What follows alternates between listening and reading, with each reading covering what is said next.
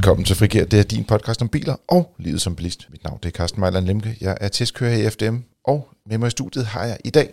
Yasser Abaji, som er blevet frisk. Ej, det er måske så meget sagt. Det lød ikke sådan. Sådan, ja. men, men hvad laver du så, når du er blevet frisk? Ja, så. Jamen, når jeg er frisk, så er jeg tekniker i FDM's rådgivning. Og øh, en stadigvæk rask. Ja, øh, Dennis Lange, udover at have et jernhelbred, så er jeg også chefkonsulent her i huset. Fantastisk. I dag, der skal vi tale om, hvordan du ligesom dibler igennem øh, juletrafikken. Vi skal også tale om de bedste biler til omkring 150.000 kroner. Vi har haft en gruppetest af mikro og en enkelt minibil. Og så slutter vi som altid af med jeres lytterspørgsmål. David han har faktisk en kommentar til vores gruppetest.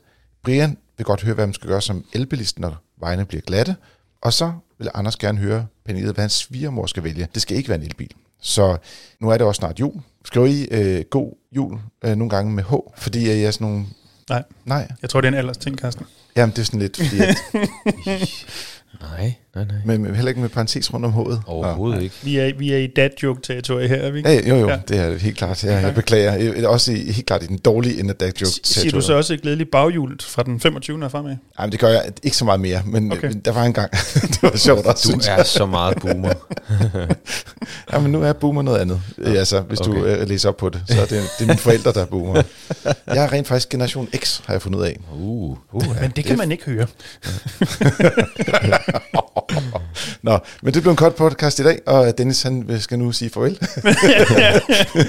øh, hvad er det? Men Anders, han skal jo også til jul, og han kommer til at møde sin svigermor der, og så tænker jeg alligevel, vi giver ham et par tip, så han ligesom kan være super eksperten, når han kommer hen til julefrokosten her om et par dage. Men først, som altid, starter vi med nyhederne kort. Dennis, take it away. Jeg har en øh, lille italiensk nyhed med i dag. Nede i vores øh, rådgivning, der har vi de seneste par uger fået rigtig mange henvendelser fra vores medlemmer, som har, jeg vil lige sige ud af det blå, men det er måske så meget sagt, øh, modtaget opkrævninger fra øh, Italien øh, for, øh, øh, man har kørt ind i miljøzoner, øh, øh, parkeringsforseelser, kørt for stærkt osv. Trafikforseelser. Noget, som vores medlemmer måske som minimum blev lidt overrasket over i hvert fald. Det er opkrævninger, som strækker sig fra en 200 kroner til, jeg tror den værste var det 15.000 eller sådan noget, tror jeg nok. Øh, Så der, der er et vist spændt beløb. Det er også lidt en julegave, ikke?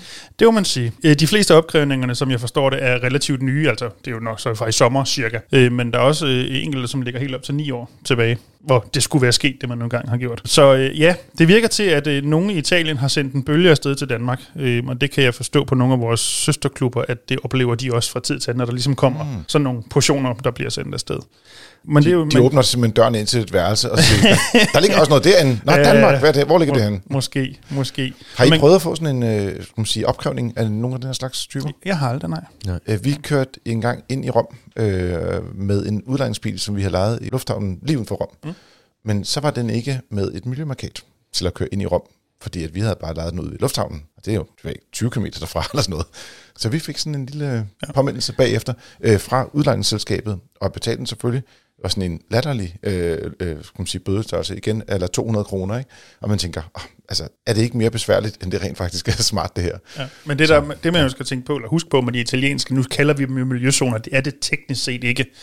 Øh, men det er jo zoner typisk i, i de forskellige større byer, i man kan sige det der er den, skal vi kalde det den gamle bymidte, hvor mm. man simpelthen har øh, spærret af, eller per skilte spærret af for al trafik, med mindre typisk, at du bor der. Øh, Så hvis der kommer en fremmed bil, må du ikke køre ind. Øh, Men det er øh, kameraovervåget, så hver gang du krydser den her grænse, så ryger der en bøde afsted. Og hvis du ikke ser skiltene, eller ikke forstår dem, og måske cykler lidt frem og tilbage, eller kører lidt frem og tilbage for at forstå reglerne, så kan du passere den her grænse rigtig mange gange. Det kan også være, at man bare leder efter en p-plads. Ja, For eksempel.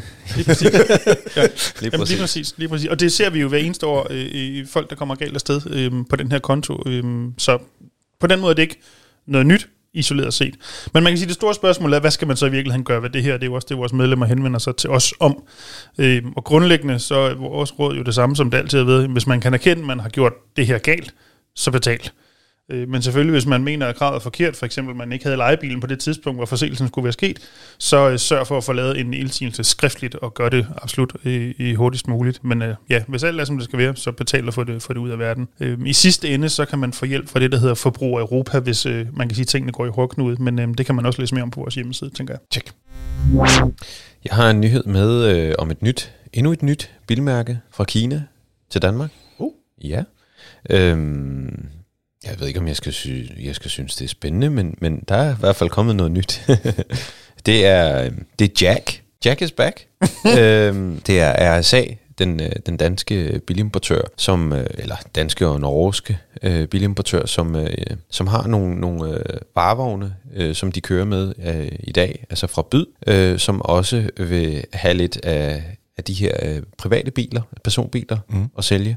Og så øh, har man valgt, øh, at man skal sælge de her JAC-biler, og øh, de skulle komme øh, i, i foråret 23, og så kan man øh, købe formodentlig deres, øh, deres SUV-model, som hedder EJS4. Det ligger lidt på tungen. øh, meget, meget nemt at huske. Det er en, det er en, øh, det er en uh, SUV. Hvad kalder man en mellemstor SUV?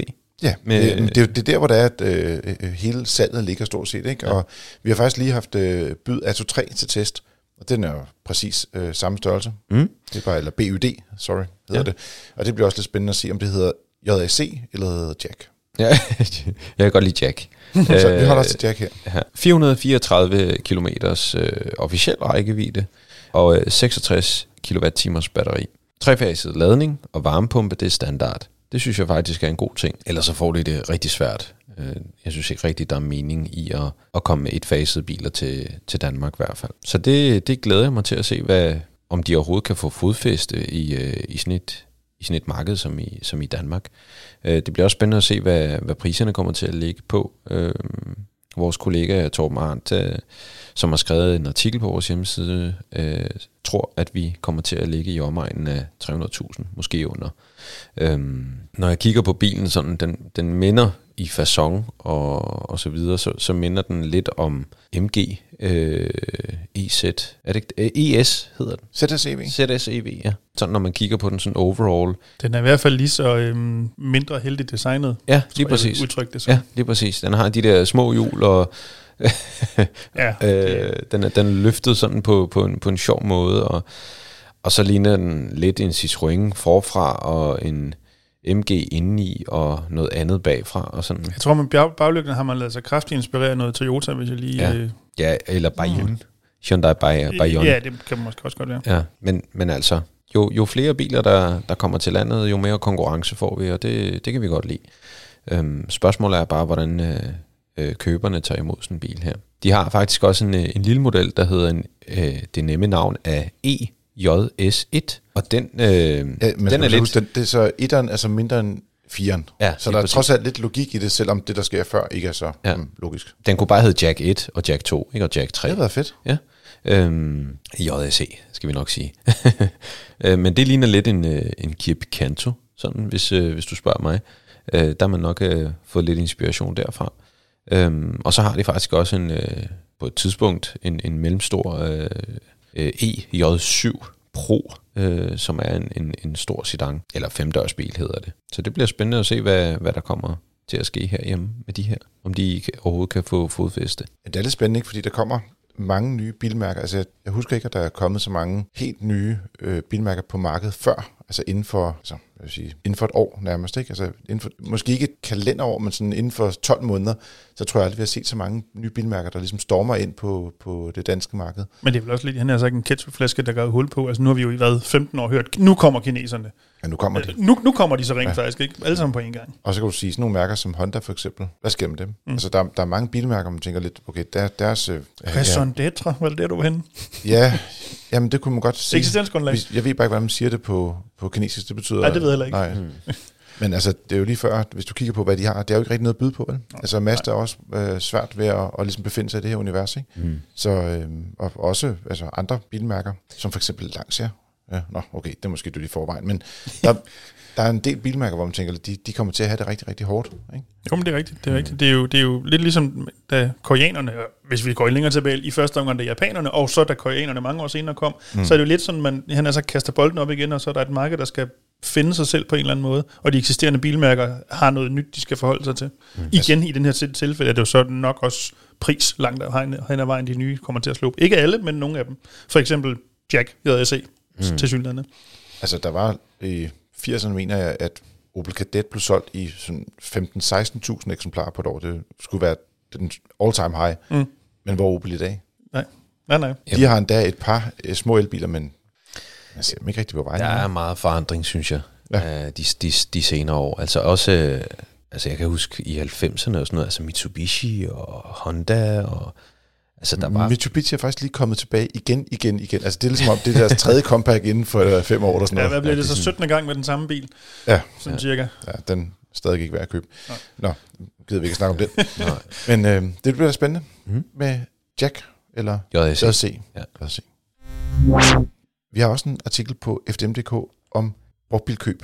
Det er sådan, at øh, vi har en, øh, en artikelserie, hvor Jas og jeg øh, arbejder lidt sammen om den, øh, i forhold til at hjælpe vores øh, medlemmer med at finde deres øh, kommende brugte bil. Og i det her tilfælde, der er det et, øh, et ungt par, øh, som skal have barn nummer to, og som øh, skal have, altså de har, de har egentlig klaret sig uden bil indtil nu og boet inde i byen, men nu er de ligesom rykket uden for byen, og den der drøm om, at man siger, vi kan godt lige klare os med et, en lille øh, budcykel, og så tager vi lige indkøben der, øh, kolliderer ekstremt meget med barn nummer to. Og så finder man ud af, at man, når man bor på landet, så skal man simpelthen have et eller andet at køre rundt i. Så jeg har været ude og se på, på biler sammen med dem, øh, og, og lavet en artikel, som man kan læse derinde, hvor man kan se lidt omkring øh, de tre modeller, som vi ligesom har, har fundet i fællesskab, dem, dem og jeg, så at sige. Øh, og det er en Skoda Roomster, det er en Renault Grand Scenic og en Opel Astra stationcar. Mm. Og fælles for dem alle sammen er, at prisen ligger i omegnen af 120.000 kroner, som var deres øh, ligesom mål, altså det maksimale antal penge, de vil bruge på bilen. Og øh, faktisk øh, tror jeg, som vanligt, øh, vil du nok sige, Dennis, så havde kostet den ene af dem selvfølgelig lidt mere end 120.000 kroner, Ja, fordi sådan skal det være. Ja, ja. Men dog præcis. ikke 100.000 mere. det er 5.000 mere. Øh, det er fordi, at jeg havde taget en Opel Astra med ind, fordi jeg tænkte, den er lidt sjov, fordi du begynder at være i et område, hvor det er, at hvis man kigger på selve biløkonomien i det, Mm. Så begynder du at have en bil, hvor er, den faktisk er ret billig i forsikring, fordi den har nødbremse og sådan nogle ting. Og den har meget lav ejerafgift også, i modsætning til de andre biler, der har dårlig benzinøkonomi. Den kører også langt på, længere på literen. Den Mm. kører måske ikke helt så langt, som de lover, men i hvert fald længere, end de andre kører den. Så, Og så adskiller den sig vel også fra de andre to, at det, altså Astraen er en- i det her tilfælde en traditionel stationcar, hvor de andre to er mere sådan øh, børnecontainer, øh, MPV, wannabe, et eller andet agtigt noget. jamen, Det er forskellige biltyper, det tror Ja. jeg det jeg sige. Jamen, og det var egentlig faktisk øh, det der udgangspunkt, det her har jeg flere gange, det er at sige til folk, jamen, hvis ikke de ved, det er den her bil, vi vil have, altså mm. vi ved, det er en, et eller andet Opel Astra og konkurrenter, så fint nok, så, ved vi, så kigger vi efter stationcars. Hvis de er meget søgende og meget i tvivl om, hvad de skal, så vil jeg hellere ud og prøve øh, sådan en Postman Per-bil, som der Roomster er, dog, du kan sige, det er sådan en, en lille Balingo, mm. øh, faktisk. Og så en MPV, som øh, Renault er, Mm. Og så som den sidste bil, øh, den der stationcar, så siger godt, så har du tre forskellige koncepter bil, ja. så kan du finde ud af, hvilken koncept, der passer bedst til jer. Altså, om det så er en Astra, man vælger, eller det er en Golf, eller øh, hvad man nu vælger af bil i, i den størrelse, det er måske ikke så vigtigt, men så finder de i hvert fald den rigtige biltype. Mm. Øh, og det, det er vigtigst for dem, som jeg ser det. Ja, så du har jo også øh, været inde og, og, og, og påpege lidt på, altså vi har begge to haft sådan et, få lov til at vælge, og vi var faktisk, for den her, nogle gange så vi enige, Mm. men den her gang, der var vi faktisk en lille smule uenige. Mm. Ja. Ja. Øh, og, og jeg, jeg pegede på øh, Opel Astra'en, øh, som øh, af hensyn til sikkerhedssystemer og sådan nogle ting som Apple CarPlay og Auto. Øh, men men du, du pegede på Renault Grand Scenic. Mm. Og kan det... du forklare mig, hvorfor du pegede på den bil? Ja, det kan jeg sagtens. Jamen det er fordi, øh, det, det du ikke har nævnt, det er, at, øh, at Steffen, han er sådan en kitesurfer. Ja. Og så skal man bruge noget plads. Og derfor så tænkte jeg, jamen altså, man kan ikke få for meget plads i en bil. øh, Men, men okay, fair det nok, kan ja. man ikke. øhm, Derfor har jeg valgt en 12-personers bus lige præcis. Ja. Til to, Så, så, øh, to millioner. Så vi har købt en bus. Nej, øh, jeg, jeg, synes, jeg synes faktisk, at der er nogle, nogle gange, så øh, kender I det, når, når der er rigtig meget fokus på noget, så, så forsvinder fokus for noget andet, som rent faktisk kunne være lige så godt, eller endda nogle gange bedre. mm. Det lyder meget filosofisk. Jamen, jeg synes bare, at, at, sådan, at der er nogle biler, der bare bliver overset, ikke? Øh, biler i, i den her klasse, som, jamen, altså, Renault Grand Scenic, øh, øh, Opel Zafira, øh, det er sådan nogle, der er overset, hvor at sådan en som Touran, for eksempel VW Touran, det er sådan en, der, der har hele banen for mm. sig selv, ikke? ja, Øh, den, den har også næsten haft hele nyvognssalget, så Ja. der er også meget stor udvalg af de biler, kan man så sige. lige præcis. Men MPV'eren som helhed er jo dukket, altså salget dem er jo faldet voldsomt. Lige præcis. Øh, der er også Citroën C4 øh, Picasso eller Grand Picasso. Ja. Den er faktisk også blevet solgt en del af. Mm. Så, Men, men man kan sige, at, at, at her, der, der synes jeg faktisk, at man får meget bil for pengene, hvis man gerne vil have en syvpersoners bil, øh, og får noget mere plads, så, øh, så kunne det være, at, at, at det var den, der var, der var bedst. Og så kan man sige, at, at i og med, at, at det her MPV-marked er på vej væk, øh, en, en døende race, kan man sige, mm. men så kunne man måske have et produkt, hvor at folk på et tidspunkt fordi at der ikke er rigtig meget at vælge imellem, så har man måske noget, noget, et, et interessant produkt, den dag man skal af med den igen. Og derfor så, så gik min valg, øh, mit valg på den her bil her. Jeg tør også godt påstå, at der stadigvæk er relativt mange børnefamilier derude, der faktisk gerne vil have en MPV-agtig bil, mm. men har svært ved at finde en, fordi det ikke rigtig findes. Ja, altså lige inden vi gik ind her, så havde jeg en kammerat, der skrev til mig privat, om, om ikke øh, jeg kunne anbefale en syvpersoners bil, fordi jeg har fået, de skal have en efternøler. Så altså, der er stadig et behov. Mm. Så, så derfor så gik min valg på, på den her bil her. Og det er lidt sjovt, hvis vi lige skal binde tilbage til Jack, eller JC, eller hvad den nu kommer til at hedde. Ja. Så alle de elbiler, vi ser, der kommer driblende ud af Kina i øjeblikket, og andre steder for den sags skyld, det er SUV'er og ikke MPV'er. Mm. Altså, der er ikke rigtig... MPV-klassen er også, som man sige, man kan lige se noget på den elektriske front endnu. Er det tætteste, vi kommer er vel en ID Boss, som man, man måske med lidt god vilje, og nok ikke helt sandfærdigt kan kalde det en PV, men det er, den lugter i hvert fald mere af den, end øh, de her SUV-typer gør. Ja, øh, den vil nok gerne have lov til at være lidt større end det, men, Ja, jo, jo, men jeg kan godt se, hvad du, hvor også du peger. MPV'er, hvis det endelig skal være så. Ja. Ja. Jeg, jeg siger heller ikke, det er, men den er Nej, mere men i det er den rigtigt, retning. den er mere i den retning. Også med, skal man sige, lav øh, læsehøjde Mm. bag til og sådan nogle ting. Ja. Ja.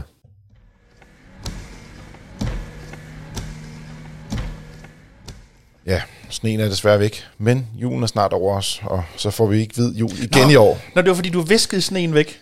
Det var det, der Ja. var... Jeg, jeg, jeg sad lige og tænkte? Ja, nej, men, vi, Undskyld. Det, det er jeg er okay. med på din pointe nu. Jamen, det er så irriterende. Det der. Men man kunne, altså, jeg ved godt, det er sådan lidt Disney-agtigt, men altså, jeg er i princippet er ikke særlig glad for sne. Men hvis der endelig skal være sne, så må det godt være der, hvor man har fri, og det er jul. Sådan to meter sne, for eksempel. Ja, en, Ah, måske. ja, Hvad siger du til en meter? halv meter. Nå. Jeg vil godt have det væk igen, fordi jeg tager billeder af biler. Og noget af det mest irriterende at have, det er sne på billeder. det, det begrænser lidt brugen af billederne, hvor lang tid man kan lade, Så, holde dem så kørende. sne i din vinterferie. Det er fint. Ja. Yes. Eller juleferie, det var måske Og det, juleferie jeg også. Ja, ja. Men øh, jeg er jo ikke den eneste, der skal holde juleferie. Jeg ved ikke, hvad med jer. Holder I juleferie? Øh, lige om lidt, faktisk, ja. Lige om lidt. Jamen, det er det samme for os alle sammen.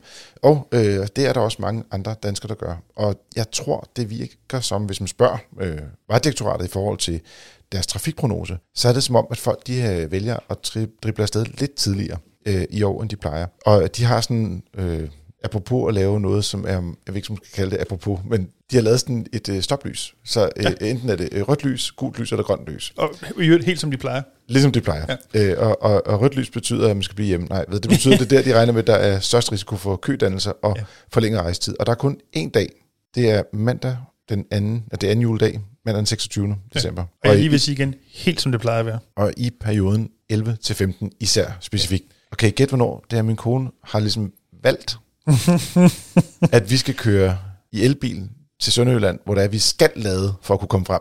Jeg ved ikke, om I kan gætte sådan bare, bare lidt Men tidsrum. Jeg, jeg, og det her det bliver fuldstændig for min egen regning. Hvis jeg nu kommer til at tage fejl, så må du ikke blive sur på mig, Carsten. Jeg tror faktisk, I bliver lidt hjulpet, hvis I skal køre til Sønderjylland. Det er jo muligvis værre, hvis I skulle køre fra Sønderjylland og til København den dag. Alle københavnerne skal hjem, efter de har været på ferie i Jylland.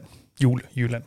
Ja, du kan måske godt have ret i, at der er ikke, lidt I ikke flere kommer til at opleve trafik, men, men øh, Nej, men ladestanderne, altså det er jo det, Ja, ja, ja. Det, det er måske et spørgsmål om, hvor ladestanderen er optaget. Altså hvornår på Ja, turen, ja. hvis man skal sige på den måde. Ikke? Ja. Altså, jeg, jeg tror, det bliver et helvede øh, for, for jeg man sige, at være elbilist der, men det skal jeg underholde efter, jeg kommer tilbage fra min juleferie, øh, om hvor, hvor slemt det har været. du skal Øh, bare huske at køre i god tid og bevare roen og bare øh, læne dig tilbage og tænke, jeg kan ikke gøre noget ved det alligevel. Jeg har sagt til dem, kan vi ikke bare lege værelse et eller andet sted, og så tage et sted dagen før? Jeg ved godt, det kommer til at koste 1000 kroner eller sådan noget, men altså, det vil jeg hellere. det vil, Har dine, hellere forældre, det. har dine forældre ikke en bil, du kan låne? Jo, men altså, Så kan de låne jeg, vil, jeg, jeg vil også gerne prøve det lidt. Altså, jeg ved godt, det er lidt selvpineri-agtigt det her, men øh, det, så, det skal så, testes. Så skal du ikke klage, Carsten. Nej, jeg ved det godt. Men jeg vil bare sige, der kan være andre, der sidder lidt i samme situation, og også gerne vil have lov til ligesom at, at lette deres hjerte for den smerte, de forventer, der kommer her i juletiden. Du skal Man også tænke også på, der hvis på nu rigtig bliver- meget and, ikke? Altså lige, nå, ja. Mm. Du skal tænke på, hvis der bliver så meget kø, I kun kan køre 80-90 stykker, så kan du køre så meget længere på din opladning. ja. Og det, øh, det skal jeg så tænke over. det kan være, at man kun kører 30 jo, hvis man Ja, er ja, rigtig, rigtig heldig. Ja, ja. Øh, så bruger den nok lidt mere energi på at varme op, hvis det også er koldt. Ja. Øh, ved det, men der er også en anden dag, hvor de siger, at der godt kan være lidt trafik, og det er øh, stort set samme tidsrum, altså midt på dagen fra 11 til 14, fredag den 23. december. De regner lidt med, at folk de tager afsted lidt tidligere, på trods af det er arbejdsgiver i år igen. Ja. Så øh, forventer de, at folk de tager fri lidt tidligere, ligesom vi tre faktisk også har gjort. Ja, jo, jo, Ja, det var, Så det var det passer nok meget godt. Ja, jeg, jeg venter heldigvis med at køre til den 24., hvor der er, ikke er prognoser om nogen som helst problemer.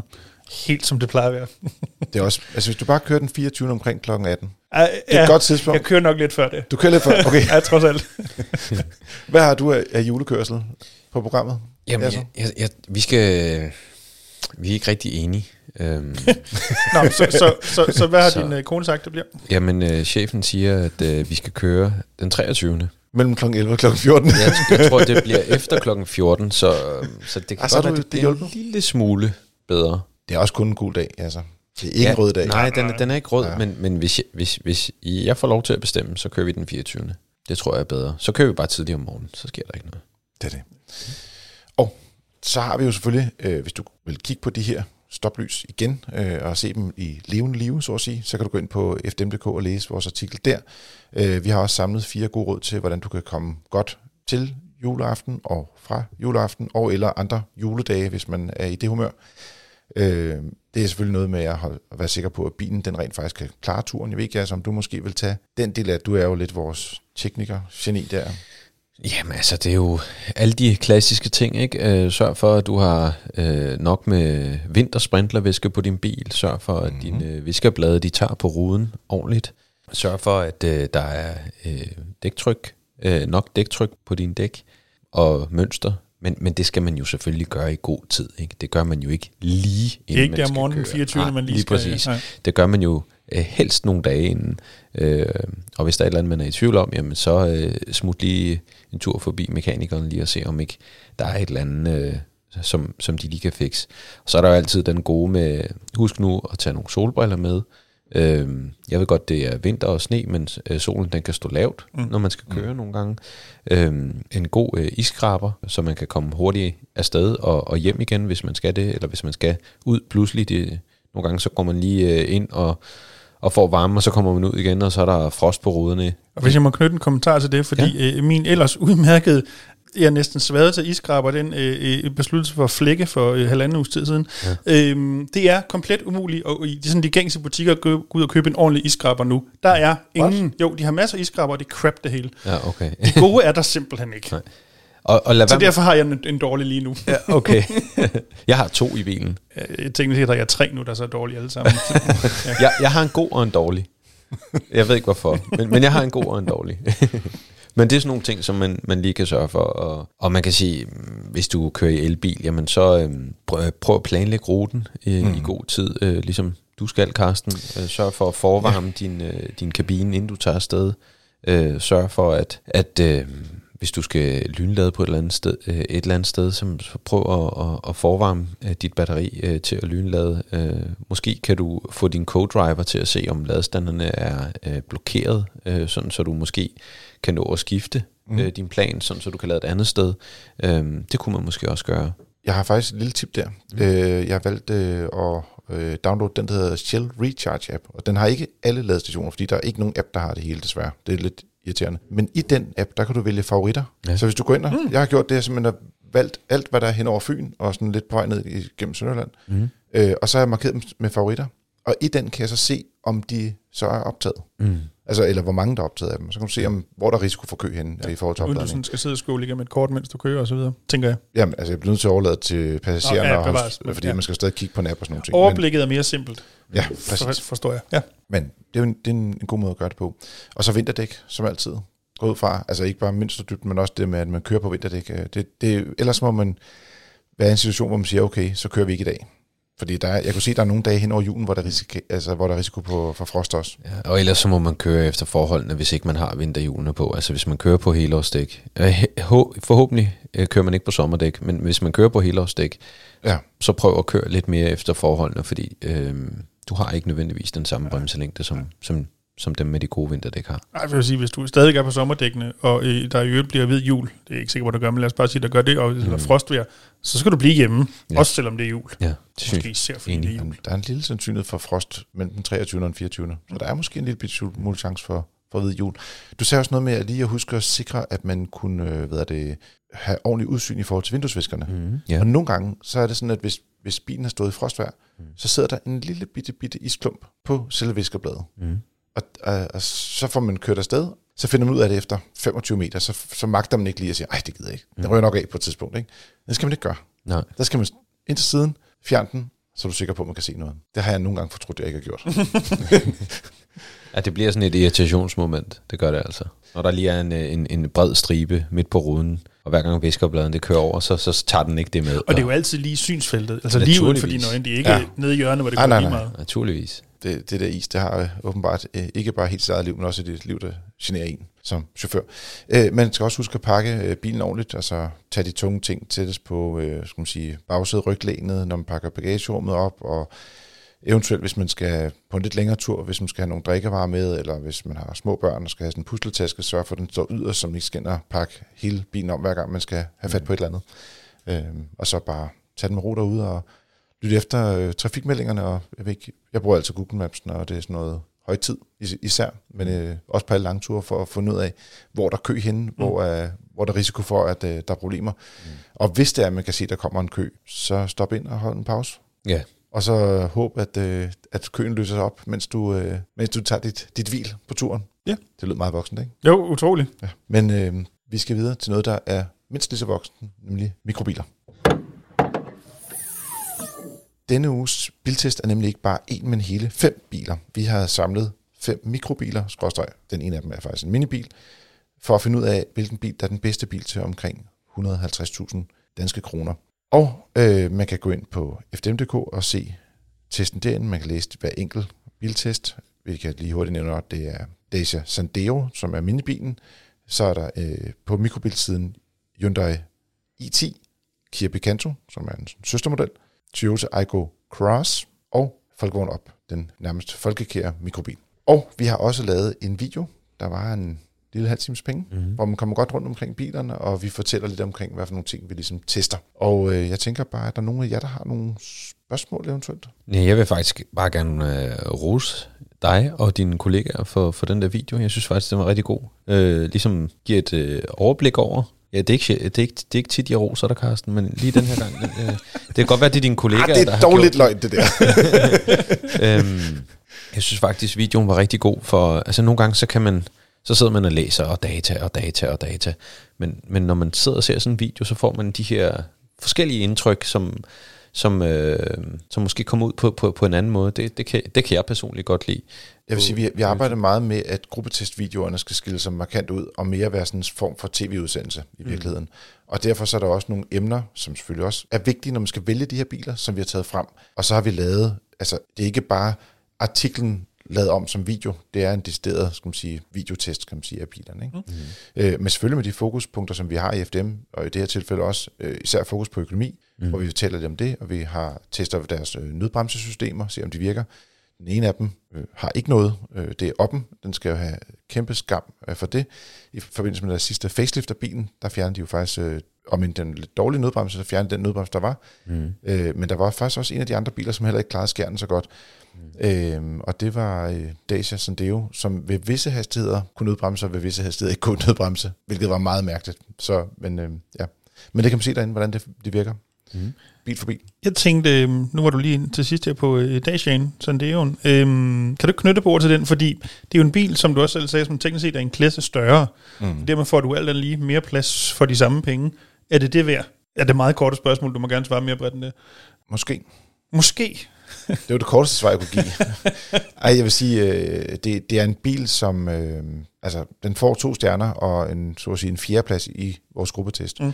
Den har den fordel, at der er fem pladser i bilen, men man kan godt mærke, at den er billigere bygget. Ja. Man skulle også tro, når det er den største bil, at det er den, der er mest plads i, altså benplads i. Mm. Den, den har klart det største bagagerum. Men øh, der, hvor der er mest plads i kabinen, det er faktisk Hyundai i10. Og det overrasker også altså, ret meget faktisk.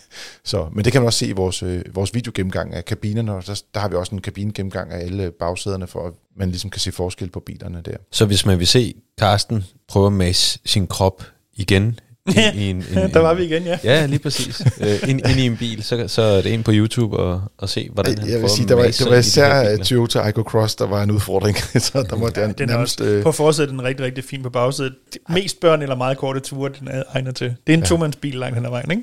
øh, det, det vil jeg også øh, umiddelbart ja. sige. Jeg vil ja. sige, altså både Søren og jeg kunne finde om bag ved os selv, så at sige. Vi, vi satte os øh, pænt til ret foran, og vi er jo ikke verdens mindste fyre. Og så satte vi os bag ved os og sagde, okay, hvor, kan, det, kan man eller kan man ikke? Og, ja. Altså, det, det kan man ikke rigtigt, den der Toyota. Det kan Ja, som man jeg husker det, så er det også lidt ligesom den, den gamle generation, den der bare hed Aygo.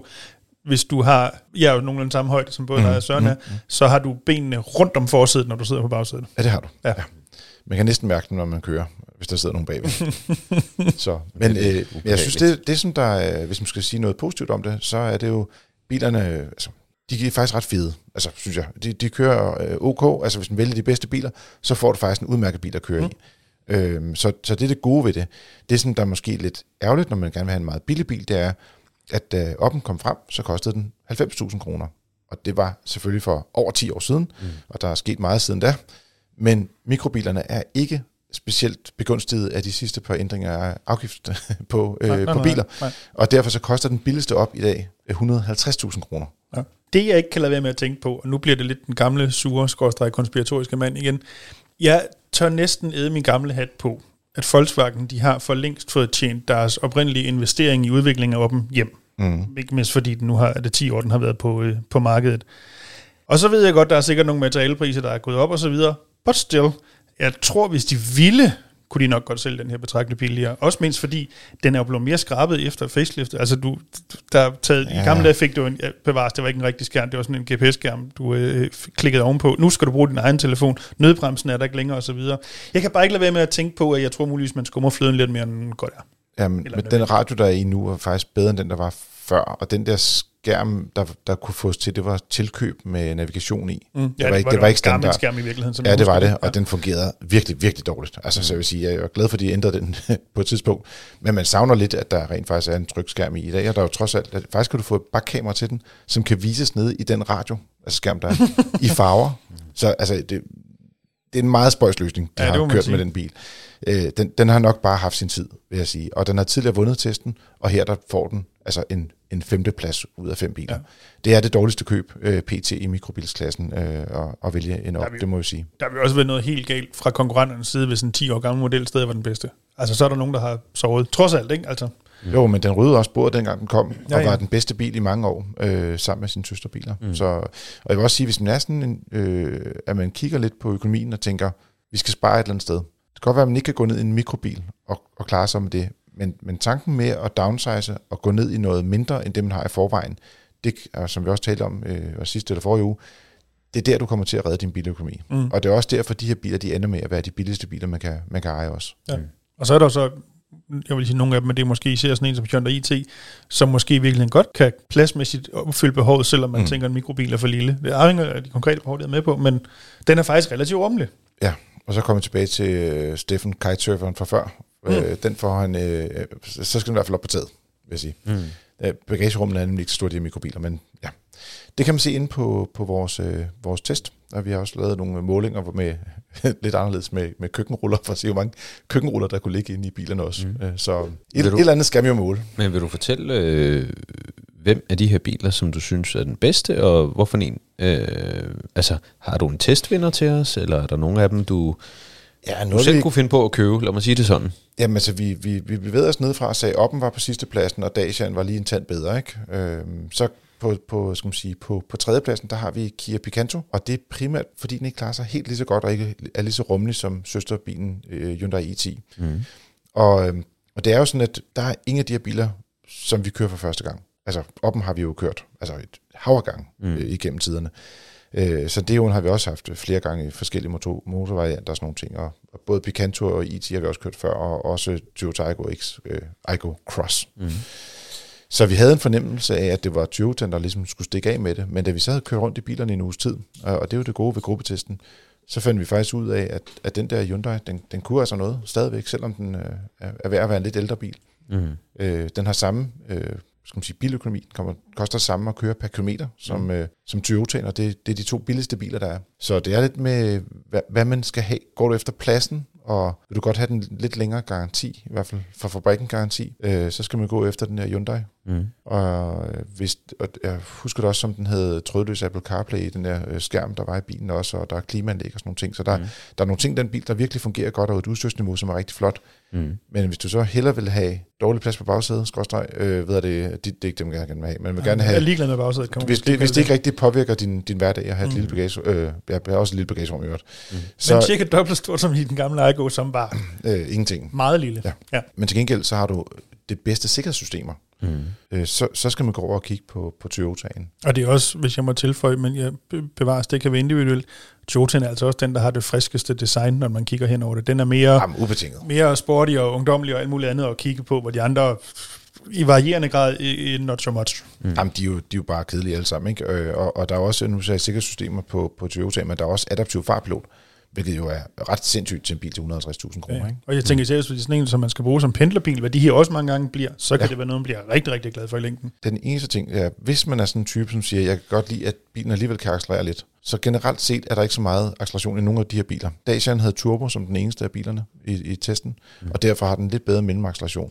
Øh, men selvom de teknisk set burde have næsten lige mange hestekræfter, fordi alle sammen har en liter motor og sådan nogle ting, så virkede det faktisk som om, at Toyotaen var lidt mere slø i optrækket, især når det kom ud på motorvej. Jeg tror, de har lavet en lidt, lidt for lang gearing i fem, femte gear, for, det, for at den føles frisk, hvis man skal sige ja, på den måde. ja. Men der er vel, altså grundlæggende, man skal jo ikke forvente en sportvogn, når man kører en bil i den her størrelse og prisklasse, men Nej, men vi, vi har givet fire stjerner til de to øh, skal man sige, testvinder, og for en gang skyld har vi faktisk kåret to biler som testvinder. Mm. Vi plejer altid kun at kåre en, mm. øh, så det, øh, det tog lidt øh, snakken frem og tilbage. Øh, men det er sådan lidt, er det plads og udstyr, så vil jeg måske kigge lidt øh, på, på Hyundai'en, og hvis man går efter sikkerheden, så, så kunne man gå efter Toyota'en i stedet for. Har I nogle favoritter der? Altså udover, du vil mest være til designet, gå ud fra øh, Jamen, det- gå, gå Aiko-vejen? Jamen, i, i virkeligheden er jeg nok meget det, som du også lige har beskrevet. Hvis det sådan handler om, hvordan den ser ud, og man i øvrigt bare øh, skal være en eller to i bilen, hvad det nok vil være tilfældet, hvis det var mm. mig og, og, og, min bedre halvdel, der skulle købe, så blev det Toyotaen. Det er jeg næsten ikke i tvivl om. Mm. Øh, men hvis man gerne vil have en lille mere plads, og måske havde nogen med på bagsædet en gang imellem, så kunne det meget vel være Hyundai'en, som jeg faktisk grundlæggende også synes om. Ja, kører rigtig godt. Jamen altså, jeg, jeg er lidt kedelig enig med jer, begge to. øh, jeg, kan du vil ikke sige, jeg, jeg, vil sige, jeg vil sige, hvis, hvis jeg... Øhm, hvis jeg bare var mig selv, så ville det være Aigoen. Mm. Øhm, men når man har familie og så videre, så, Ja. så kunne jeg måske øh, godt tænke mig i 10'eren, men bare i en N-version med, med turbolader. Ja, Det kunne, være, det, det kunne være sjovt. Øhm, også fordi der, der, der er lidt mere, altså også designmæssigt, Dennis, den, den, den er lige en lille, lille Og jo, der har man mere, jo øh, klistret lidt, øh, lidt plastik på. Ja, lige præcis. Ja. Så den er lige, lige en lille smule mere interessant. mere kromplast og andre ting at sige. Ja, alt muligt gejl. Men om ikke andet, øh, kan lytter, øh, hvis du er interesseret i de her biler, gå ind og se videoen, øh, eller øh, gå ind og læs artiklen øh, inde på øh, fdm.dk. Og så er det tid til jeres spørgsmål. Hvis du har et spørgsmål til Frikir, kan du sende det til podcast det første, det er måske lidt mere en kommentar. Det er David, der har skrevet ind og sagt, øh, tak for en god artikel omkring de bedste mikrobiler for 2022. Jeg lader mærke til ved jeres anmeldelse af Hyundai i10, at der står, at alle udstyrsvarianter kun har plads til fire personer. Men det ser ud som om, at N-Line-udgaven har plads til fem personer, og det er lige præcis den variant, du lige talte om. Mm. Ja, så. Ja. Og det er rigtigt. Øh, ved det, det er sådan, han siger, det er måske lidt fjollet, at en sportsvariant har fem pladser, når det, skal man sige, er den, der ikke rigtig bliver solgt. Men øh, det har været, faktisk været sådan lidt frem og tilbage, om der er fire eller fem pladser i, øh, i Hyundai, og også i, i Picantoen havde det også på et tidspunkt. Mm. Så havde de fem pladser, så gik de tilbage til fire pladser, afhængig af, for en overgang det er. I hvert fald, hvis du står og kigger brugt, så skal man lige gå ind og åbne bagdøren, og så lige tjekke, hvor mange pladser der egentlig er. Men øh, øh, tak for, for ligesom at, at påpege det, øh, David. Øh, der var ikke på den konto så meget spørgsmål i det, men det har Brian skrevet ind om. Han har siger, først og fremmest tak for en god podcast. Jeg har for et år siden købt en elbil. Det er en Kia e-Soul, og den er jeg meget glad for. Nu er det vinter, og til tider er det ret glat, så derfor har jeg et spørgsmål. Jeg har altid lært, at hvis der er glat, og man ikke kan bremse, så skal man koble ud og styre sig igennem problemerne. Men hvad gør man, når man kører elbil, eller for den sags skyld har automatgear? Fordi så kan man jo af gode grunde ikke koble ud. Skal man være hurtig til at slå den regenerative opbremsning fra? Jeg tænker, det kan være svært, især i en kritisk situation. På forhånd tak for hjælpen, god jul og godt nytår. Ja, så du får lov til at starte her. Mm. Jamen, øh, det er sådan, at øh, nu ved jeg ikke, hvor, hvor, hvor længe siden han har fået det her at vide, men, men i dag, der, der tænker vi jo ikke særlig meget, når vi kører bil. Det gør bilen for os.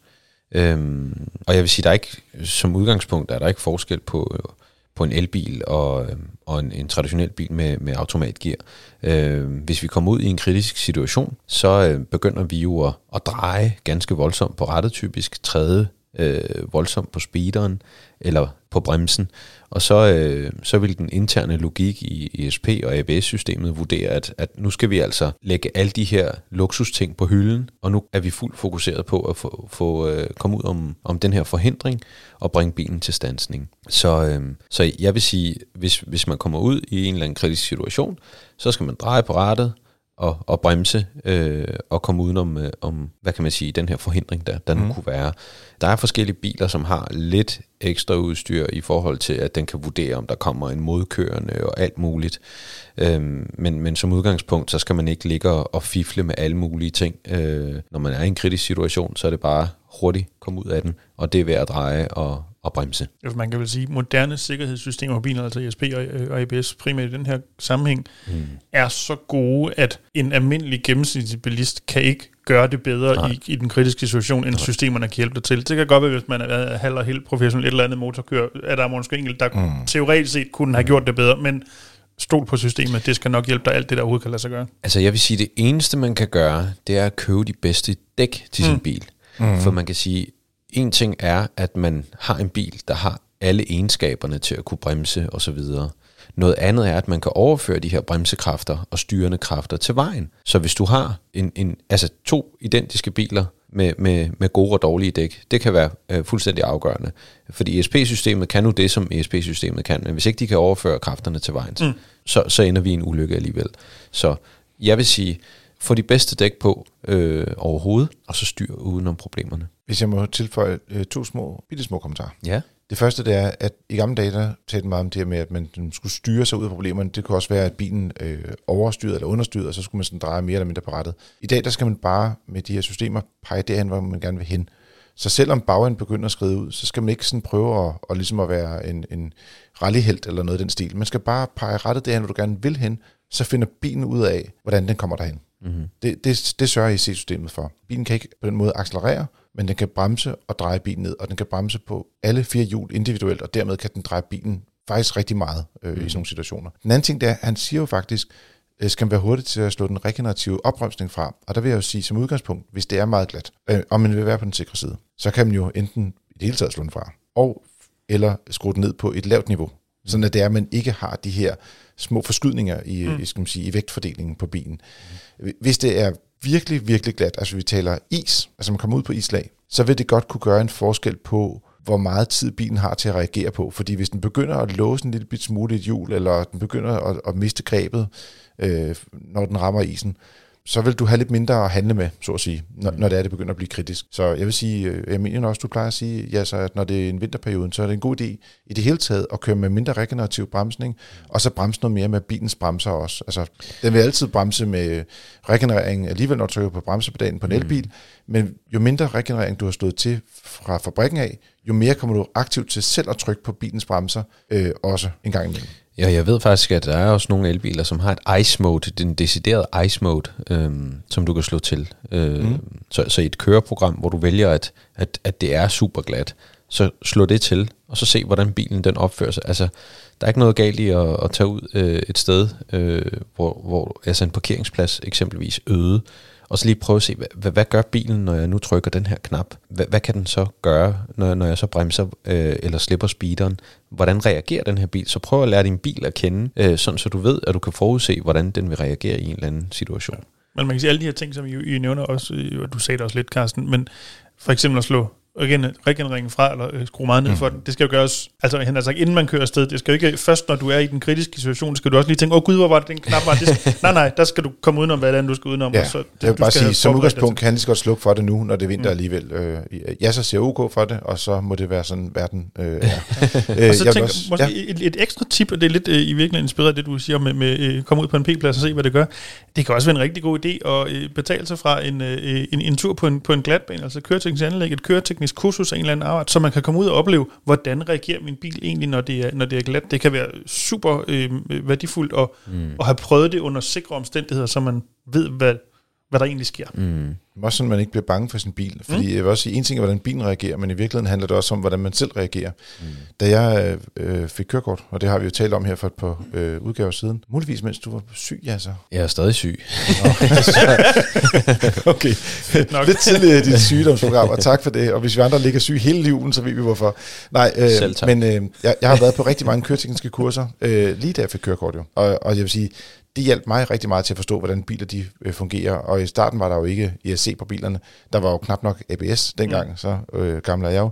Øh, og ikke mindst de biler var så gamle, af dem jeg kørte i. Men, men derfor er det en rigtig god idé med de her meget avancerede biler, at man rent faktisk får prøvet det. Altså folk har fået lige pludselig nogle biler, som er helt anderledes end dem, de tog kørekort i. Måske har de været på glatbane, da de tog kørekortet.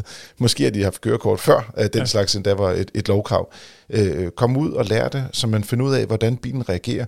Øh, I modsætning til øh, den her, altså det gode ved de køretekniske kurser, det er, at du kan lave den samme øvelse igen og igen med præcis samme glatte underlag, og du kan øge hastigheden lidt, du kan, du kan lave en fejl, du kan lave den samme fejl igen og lære, hvordan du skal rette den fejl. Øh, og der vil jeg sige, der er det altså meget godt at have en instruktør på, øh, som kan ligesom guide ind igennem, i stedet for at man kører ud i IKEA og bliver nødt til at ringe til forsikringsselskabet, fordi Mm. man er smadret et eller andet. Så, øh, Bare ja. som et øh, helt lavpraktisk eksempel, nu skal man jo ikke øh, tale øh, dårligt om dem, der ikke er blandt os mere, men øh, min øh, mor i tidernes morgen havde jeg sagt, at hun første gang fik en bil med ABS-bremser.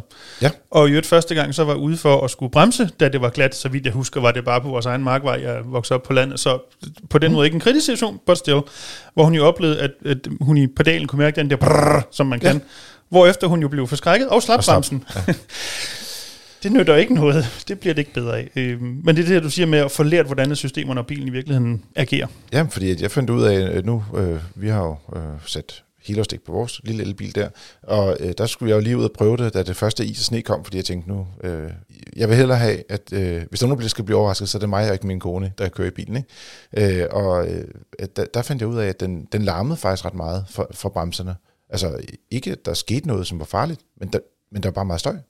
Og, og så kunne jeg gå tilbage og sige, altså når der bremser, så, og, og det er kritisk, eller så hvis Mm, bremser hårdt, øh, så, så, så larmer den ret meget. Øh, og, og det skal du være opmærksom på. Du skal bare holde bremsen nede. Ja, præcis. Øh, og, og, og den, den lavede ikke, i de første øh, ABS-systemer, der, der, der skubbede jo pedalen tilbage jo. Mm. Altså jeg kunne der var nogle Saber for eksempel, der kunne den jo bevæge sig sådan noget øh, 3-4 cm eller sådan noget. Det var sådan virkelig, altså man sad og tænkte, "Ah, skal den gøre sådan her? Eller, er den, gang, den er Ja. ligesom op, den var i gang med du, kan du huske det der i gamle dage, der var sådan nogle, øh, ikke om de stadig findes, øh, sådan nogle rodeotyre, man kunne hoppe op på, på øh, diskotekerne. Jeg tror ikke, det findes på diskoteker, men lurer, man, du kan finde en dage. bare et eller andet sted, der har Ja. en. Ja.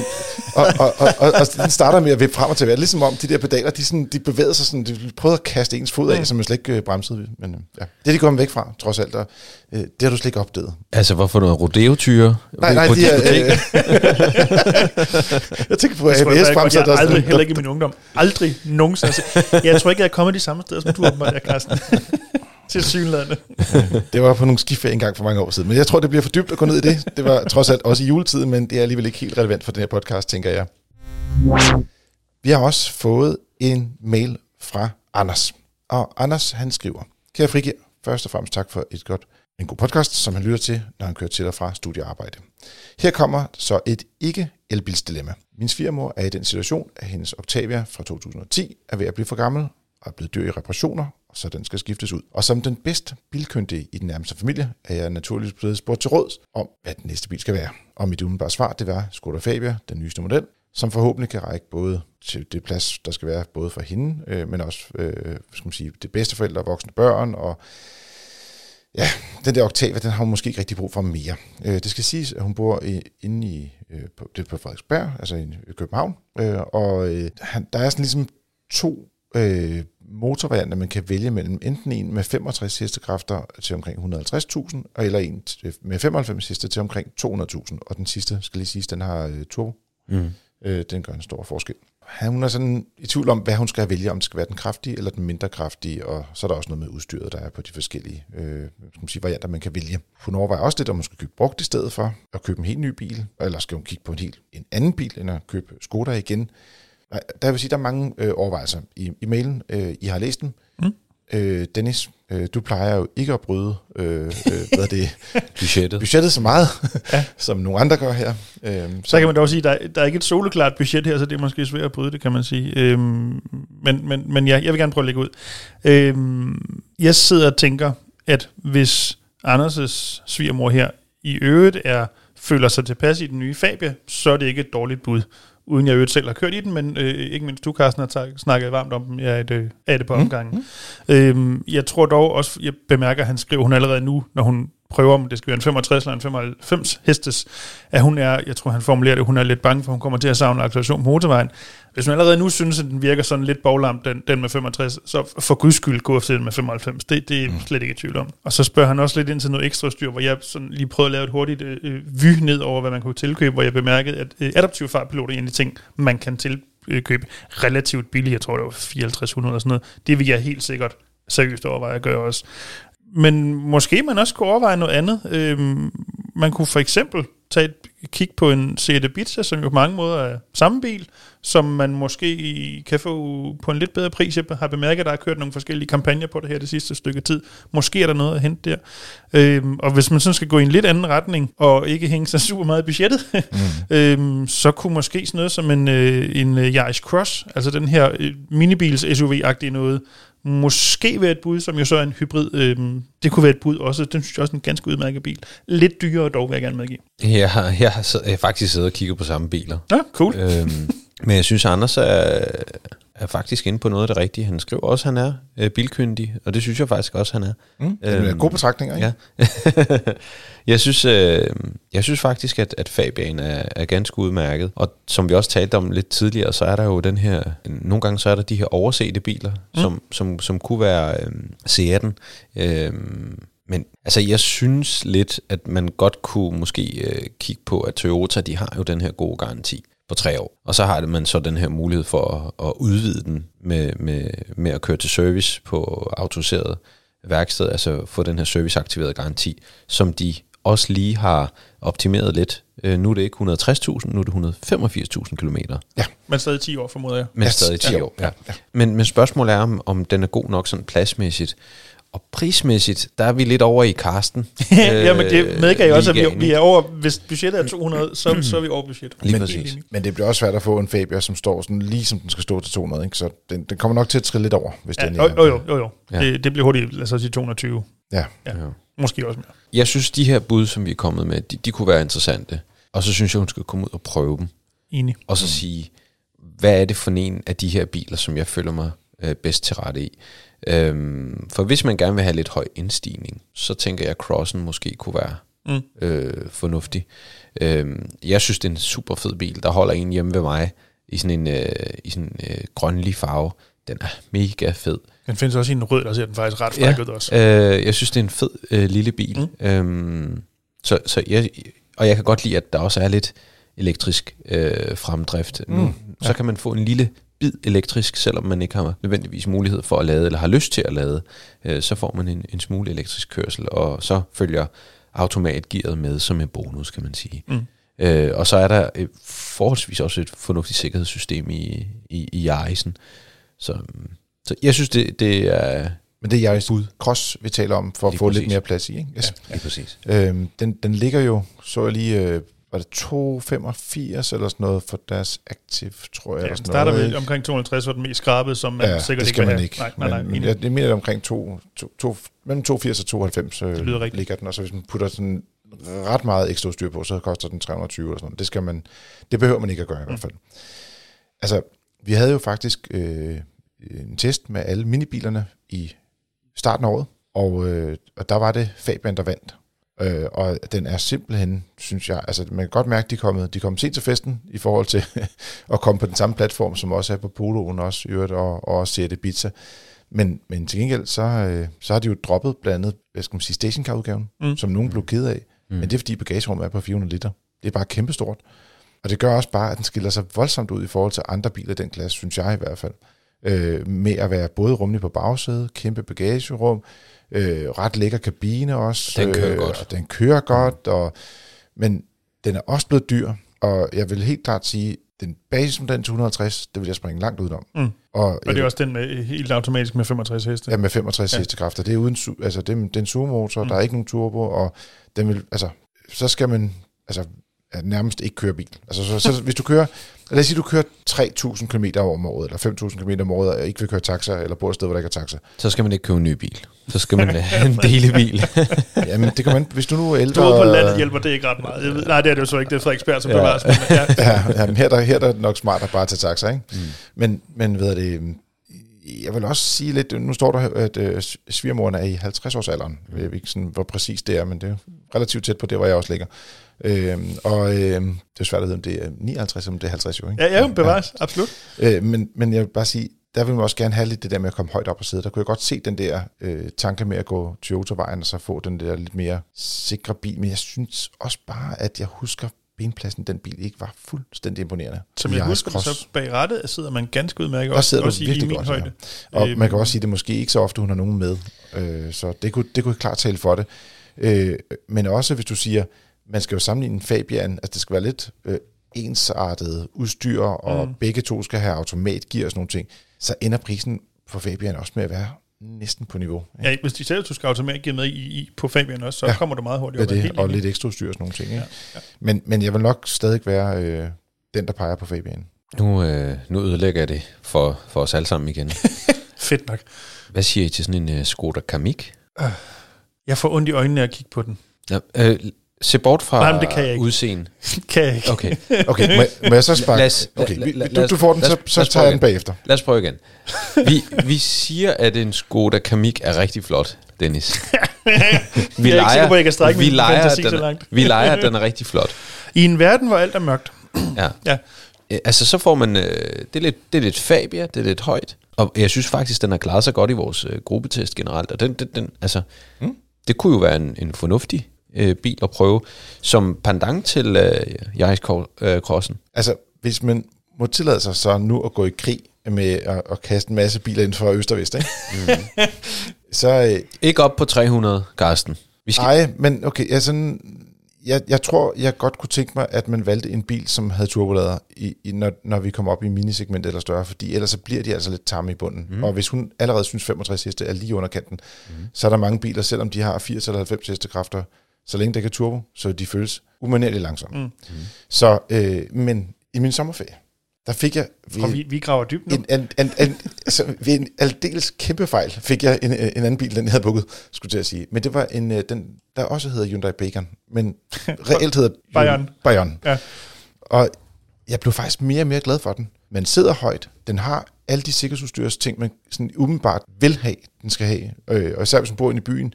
Øh, der, der kan være lidt mere om, noget omkring øh, noget nødbrem, øh, undskyld, øh, adaptiv farpilot og sådan nogle ting. Man skal overveje lidt, om man vil vælge til eller fra, om man kan vælge til eller fra. Øh, igen, om man skal have automatgear og sådan. Men øh, den synes jeg faktisk øh, er faktisk en ret fed bil, og den har et kæmpe bagagerum, og man kommer lidt mere op i højden-agtigt, end øh, man gør nogle af de andre biler. Og der er fem års garanti øh, uden kilometerbegrænsning på. Jeg synes også, det kunne være et godt bud. Fordi det, den gør også ondt i øjnene, den her bil, som, som Dennis han siger. Ikke, Ikke? ikke helt så ondt. Jeg tror mere, måske mere, det handler om, hvor meget Anders' svigermor er øh, øh, faldet til ro med, at hun er i 50-årsalderen og øh, ikke udstrævler unghed mere, fordi det gør den ikke overhovedet. Nej, lige præcis. og, det, men det, og det gør øh, Kamikken heller Øh, ikke. overhovedet ikke, nej, nej. Men, men til gengæld, altså... Jamen, har I set farven, den kan fås i? Den kan fås i noget, der hedder aqua turquoise. Oh, Og jeg, og jeg vil bare sige, at umiddelbart synes man, at den ser lidt kedelig ud, men det er fordi, man tænker, den er kun en benzinbil. Den er nemlig ikke hybrid, den her model. Nej. Det må vi jo Det er anerkende, en ikke? på alle måder gammeldags bil. Altså, forstår mig endelig ret. Traditionel bil, det lyder pænere. men, men en ting er vi enige om, det, det er, at, at øh, hun skal ud og prøve lidt forskelligt. Det er vi helt enige om. Ja, Øh, og, og der er flere forskellige biler, der kunne være interessante. Ja. Og så er vi virkelig tilbage til, jeg tror, jeg startede med at sige, hvis hun føler sig super godt tilpas i Fabian. Mm. Ja, lige for it. præcis. det er faktisk, jeg synes stadig, det er det bedste valg, for at være ærlig. Mm. Også fordi, hvis hun bor inde på Frederiksberg, skal finde en parkeringsplads, så skulle du også have en bil, der ikke er over 4 meter lang. Ikke? Altså, men der, Jo, er, jo, der er et eller andet der, man vil være glad Det er for også at finde derfor, en jeg ikke tog er for gå, en, gå en klasse op, fordi så kommer der meget hurtigt et, et parkeringspladsproblem, især på Frederiksberg. Mm. Og, der er ikke, og hun kan ikke rigtig gå elvejen desværre, som ellers måske vil kunne spare nogle, nogle parkeringsudgifter, hvis hun kører i nærområdet, uden at være lige præcis der, hvor hun bor. Ikke? Ja, men der er bare heller ikke nogen super alternativer, medmindre vi enten skal gå brugt eller sprænge budgettet. Nej, det er det. budgettet er der Det, det 200 vil jeg være så glad for. ish. Ja. ja, men det kan vi ikke gøre. Så Anders, Vi håber, at øh, vi fik øh, forvirret dig på et lidt højere plan, og at du dermed kan fremstå som værende endnu mere geni, når det nu er, det bliver jul, og måske endda juleaften, hvor du ligesom lægger alle de her planer ud på bordet. Og du, og du behøver ikke fortælle svigermor, at, øh, at vi har givet dig nogle tips. Det er helt okay. Nej, og sandsynligheden for, at hun lytter til Frigir, pænt Det- lille. Men, det ved vi da ikke. Det måske. kan da godt være. Hej, hej, Anders' svigermor. Hvis du lytter til den her podcast, Anders Svigermor, så må du gerne skrive ind til podcast.fdm.dk, øh, og så kan vi godt give noget en-til-en rådgivning også på den konto. Til alle andre, I har lyttet til Frigir. Det er jeres podcast om biler og livet som bilist. Husk at trykke abonner i din podcast-app og bef- anbefale os gerne til dine venner. Hvis du har nogle spørgsmål, ja, så er det bare til podcast.fdm.dk. Jeg så Dennis. Tak for et godt år indtil videre i hvert fald, og en god jul til jer to. Selv tak. Tak og lige måde. lige måde. Og til dig, kære lytter, tak fordi du lyttede med, og god jul derude.